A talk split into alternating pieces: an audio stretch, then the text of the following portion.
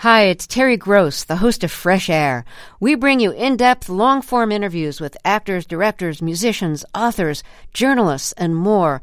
Listen to our Peabody Award winning Fresh Air podcast from WHYY and NPR. In the NOCO is supported by Blue Federal Credit Union, with locations from Denver to Cheyenne, helping members tap into the power of community. More information at bluefcu.com. You're listening to Colorado Edition from KUNC. Welcome back. I'm Jocelyn Mesa Miranda. It's Friday, September 30th.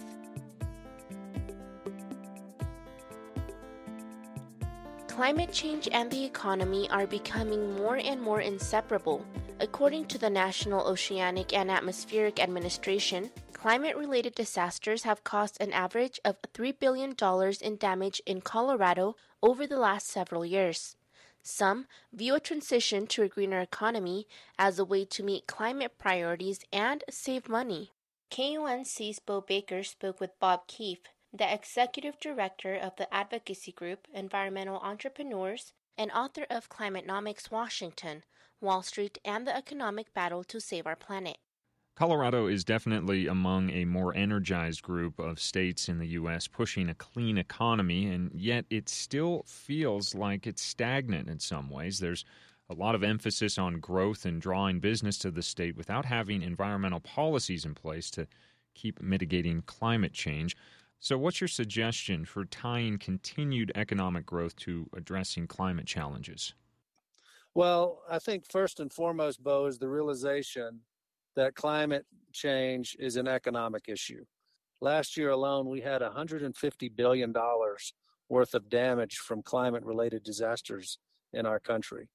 And that's just the tip of the iceberg, Bo, really. I mean, those are the direct costs of climate change. But if you look at things like homeowners insurance, up 40% over a decade's time. In Colorado alone, up 17%, I believe, last year alone. Uh, look at things like food costs. When you have droughts that are suppressing crop production in Colorado and other states, it makes the cost of everything from chicken to cornflakes go up. Uh, look at the cost of fire suppression. So, really, we've got to do something about the economic costs of climate change that are hitting us all now in the wallet. Efforts to switch over to a quote unquote clean economy seem way behind schedule. Why haven't things been moving faster? How do we get them to speed up? Well, that's a that's a great question. They and what I would say is that they have sped up quite a bit in the past few years uh, as kind of the the technology and the need has become more commonplace. Right now, the cheapest power available is solar and wind, no doubt about it look at things like uh, high efficiency HVAC systems and uh, hot water heaters and heat pumps and Energy Star appliances. All of those things are, are now mainstream, if you will. And it makes it tougher for anybody to find reasons not to shift to cleaner energy. And that includes big companies. Why? Because it's the cheapest power available. And this has become a bottom line issue for businesses uh, and for governments. And when that happens, it filters down throughout the economy. How can businesses and investors here in Colorado help move us in the right direction? Well, they can realize again that the cheapest energy that they can use is solar and wind right now, uh, and they they should be investing in that and using that because it's going to not just impact beneficially their bottom lines, but because it's going to help reduce carbon emissions. They need to look at electrifying their fleets. And now we have the technology to do that and the cost savings that comes with that.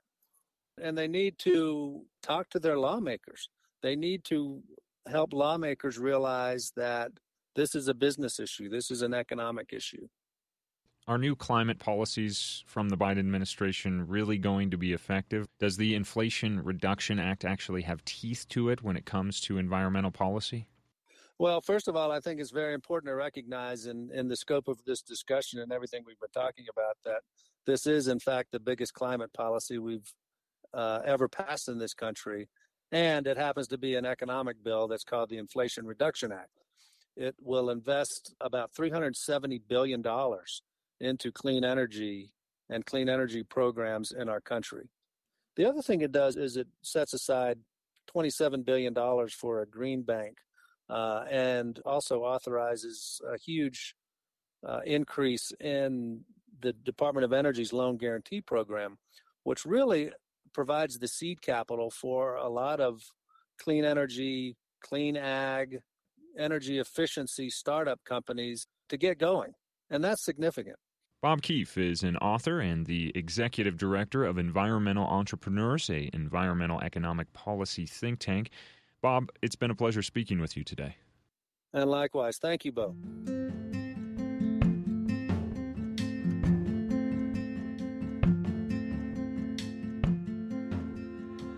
Norovirus is a nasty stomach bug that's usually associated with cruise ships and restaurants. It can sicken people for days with nausea and vomiting. As KUNC's Luke Runyon reports, the virus is so contagious that outbreaks can pop up in some unexpected places, like the Grand Canyon. Jackie King and a group of 14 friends launched their rafts into the Colorado River in early May. The trip started smoothly, other than it being unseasonably warm. But when they ran into other rafters, they were warned. Norovirus was sweeping through the canyon. By day nine, one person in King's group was sick, stomach troubles. After patient zero, it was one to two people a day going down. Um, our worst day was when we ran Upset Rapid. Upset is a huge, roiling whitewater rapid right in the middle of the canyon. And we had three people go down almost instantly after we got through the rapid. Um, people vomiting over the side of the boat, just couldn't hold anything in. King became ill that same day. Her group had a military grade metal rocket box to use as a toilet. That's required of all rafters to store human waste from the three week long trip. And theirs was getting a lot of use. You're sitting on a rocket box in the outdoors in the middle of nowhere, hugging a bucket um, and it's, I mean, it's about as uncomfortable as you can imagine. King's group wasn't alone in its misery. Justice Burkett and his wife backpacked the canyon two weeks after King floated through. I would say about two hours after I started drinking the water from the river, um, my stomach was in tremendous pain. Like it felt like there was like a balloon being blown up from inside of me that was like being overfilled. Both King and Burkett were part of what a new CDC report calls the largest documented outbreak of norovirus in the Grand Canyon backcountry. From April to June of this year, there were more than 200 confirmed cases, and likely a lot more that went uncounted. Sharon Hester is with Arizona Raft Adventures, which outfits trips in the canyon. She says a few of their guides got sick this spring, and it can be tough to keep germs from spreading even in the great outdoors. What they do is um, try to put them in a boat uh, where they're the only one rowing or they're the only person in that boat.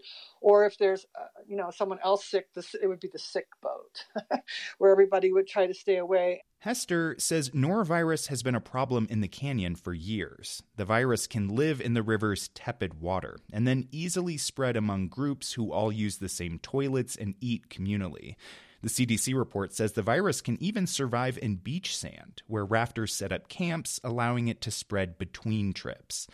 As the number of tourists visiting the national park has grown and outbreaks have become more frequent over the years, Hester says raft companies have been forced to change protocols. Don't vomit in the river, vomit in a garbage bag. Um, you know, isolate people, hand washing. You know, it got more and more strict, um, making sure the water was always purified. By the time Jackie King's group of 15 people got off the river, all but four in her group had come down with norovirus. They'd even started adding small amounts of bleach to their drinking water to try and purify it. Even with all the stomach trouble, would it keep her away from another Grand Canyon trip? Oh no, no. I like I am chomping at the bit to go back down um and have a different experience. A trip where no one has to hug a bucket. I'm Luke Runyon in Grand Junction, Colorado. This story is part of ongoing coverage of the Colorado River, produced by KUNC and supported by the Walton Family Foundation.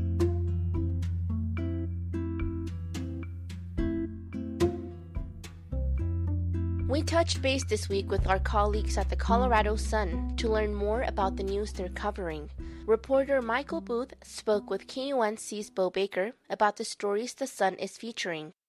Let's begin, Michael, with State Representative Tracey Bernett. The Democrat from Boulder County is facing questions about her residency after she changed her voter registration address last year. What's the story here? The redistricting required by every decade census is really stirring up some trouble in Colorado politics this year, or at least the way some politicians have handled it is stirring up that trouble. Jesse Paul reports that Boulder County Democrat and State Representative Tracey Bernett's status is now being questioned by some Republicans. Bernett's district boundaries change, and she bought a new home almost a year ago that is inside the boundaries of what would be her new district. But Republicans are asking officials to investigate whether Bernett actually spends time there or lives there, or whether she's actually stayed in her older home in the old district.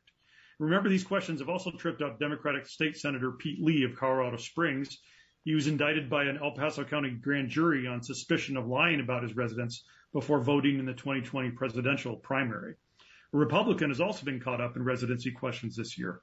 In Bernett's case, she has refused to discuss details of her residency with the Colorado Sun.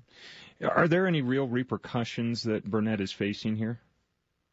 It's complicated because one window for challenging someone like Bernett has already closed. The ballots are set and the time to challenge with the Secretary of State is already gone. But Bernett could face questions from Boulder County prosecutors who could look at whether any laws were violated. Gotcha. Moving on, Colorado has a new universal preschool program. It's launching in the next school year. There's concern from some child care providers that this program might do more harm than good. Michael, what are they worried about? A lot of people were excited about Colorado moving to provide universal preschool for its children in the next school year, and they're still excited. But Erica Breunlin reports that the big expansion of daycare and education time also requires a new kind of provider workforce or new skills and new requirements for the workforce that's already there. And it's coming at a time when Colorado and many other states already have shortages of places where preschoolers can safely play and learn. Erica spent time with existing daycare providers who now have to decide whether to get the training and facilities they need to become a sanctioned preschool provider. It's not as simple as adding a few new books on your bookshelf. If providers decide they can't add preschool levels to their mix of kids, their parents may take them to another daycare. So there's definitely going to be some rearranging and sorting out who the daycare and preschool providers will be for Colorado's children in the next few years. Is there a sense of the types of providers that the state program would be a good fit for versus ones that might opt out of it? Well, state officials say they are working hard to set the rules of universal preschool to both encourage existing providers to take on preschool and to get existing schools to add preschool programs. One key to this, of course, that they say they're well aware of is setting the state payment rates at levels that ensure the providers a living wage. And it gives me great pleasure to wrap up our conversation today with some environmental news that's actually good. Michael, Colorado's state fish is on the up and up. What's the latest from Parks and Wildlife? It's certainly a rare thing these days on the environment beat when we can report some unqualified success. That's not to say all this wasn't complicated. The state hasn't treated the greenback cutthroat trout very well over the decades, despite it being the state's official swimmer. For decades, officials thought it was actually extinct. But a few years ago, wildlife officials found a breeding population of greenbacks in Bear Creek up the hill from Colorado Springs and have worked very hard to protect it. Kevin Simpson wrote about the complex process of shocking the fish, extracting their eggs and sperm, returning them to local waters, then carefully hauling that reproductive material up to a hatch, uh, hatchery near Leadville. And once they get the fingerlings from those hatcheries, volunteers have to carry them in backpacks and water tanks up the hill. They put them in Herman Gulch, which is a popular hiking spot off of I-70 near Eisenhower Tunnel. And now they find that those fish there are reproducing on their own, which is a big landmark or watermark in recovering the population from its threatened status. Well, go greenback, go. We'll hope for the fish's continued success. Michael, thanks again for joining me today. Thanks for your time. That's all for today on Colorado Edition. Thanks for listening. You can catch the Colorado Edition podcast every Friday. Just hit subscribe on your favorite podcast app. If there's a story you'd like to hear, send us an email at coloradoedition at kunc.org. Our theme music is composed by Colorado musicians Brianna Harris and Johnny Burrows. Other music in the show by Blue Dot Sessions. I'm Jocelyn Mesa Miranda. Have a great weekend.